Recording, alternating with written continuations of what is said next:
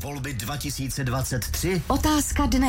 V Evropské unii se snažíme řešit problém dezinformací. Chtěla jsem se zeptat, jestli tento problém vnímáte jako závažný, který si vyžaduje řešení a jestli máte nějaký nápad, jak dezinformace řešit a přitom neporušit eh, princip svobody slova. Ráda bych se vás optala eh, na to, jestli i vy jako prezident byste chtěli přiložit ruku k dílu v této věci.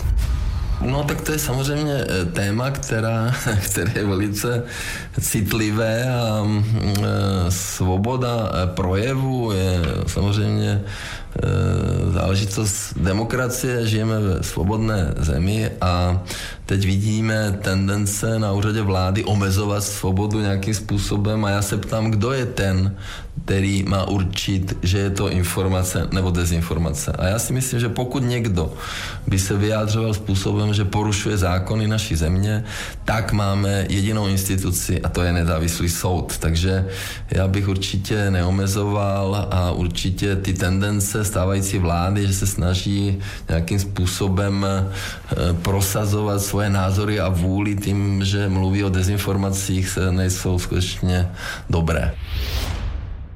Na stejný dotaz Věry Jourové odpoví za pár minut generál Petr Pavel. Otázka dne, to je nový projekt radiožurnálu před druhým kolem prezidentské volby. Oslovili jsme významné osobnosti veřejného života, aby se zeptali finalistů, tedy šéfa hnutí Ano Andreje Babiše i generála Petra Pavla na to, co by mohlo voliče zajímat. Na dotaz Věry Jourové teď odpovídá generál Petr Pavel.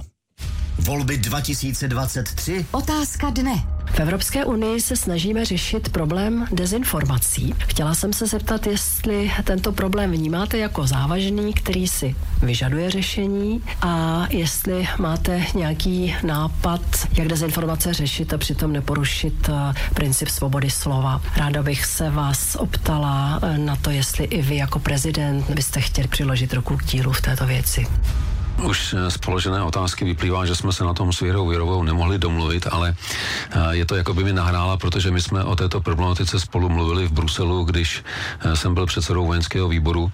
A eh, samozřejmě problematika dezinformací, informačních válek je naprosto aktuální, protože tak, jak můžeme dnes vidět i na příkladu války Ruska s Ukrajinou, tak informace jsou zbraní. A dezinformace mohou být velice účinnou zbraní, která je poměrně levná a nesmírně účinná, protože může nejenom destabilizovat eh, celé společnosti, eh, vyvést je z klidu, ale může šířit eh, poplašné zprávy, může vytvářet paniku a může nakonec vést i ke ztrátám na životech. Takže je to naprosto aktuální zbraň.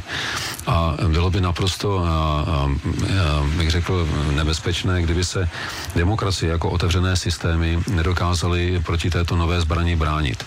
Takže tak, jako mají demokratické členské státy své armády, které jsou schopné bránit své země proti fyzickému napadení, tak musí mít nástroje, které jim umožní bránit se proti tomuto novému druhu napadení virtuálnímu. A, včetně, a to včetně zákonů, které budou vlastně odrážet zákony podobné v tom fyzickém světě, budou bránit šíření dezinformací, které mohou destabilizovat celé země a případně ohrozit na bezpečnosti. Dodám, že všechny odpovědi kandidátů najdete přehledně na webu radiožurnálu anebo na serveru iRozhlas.cz.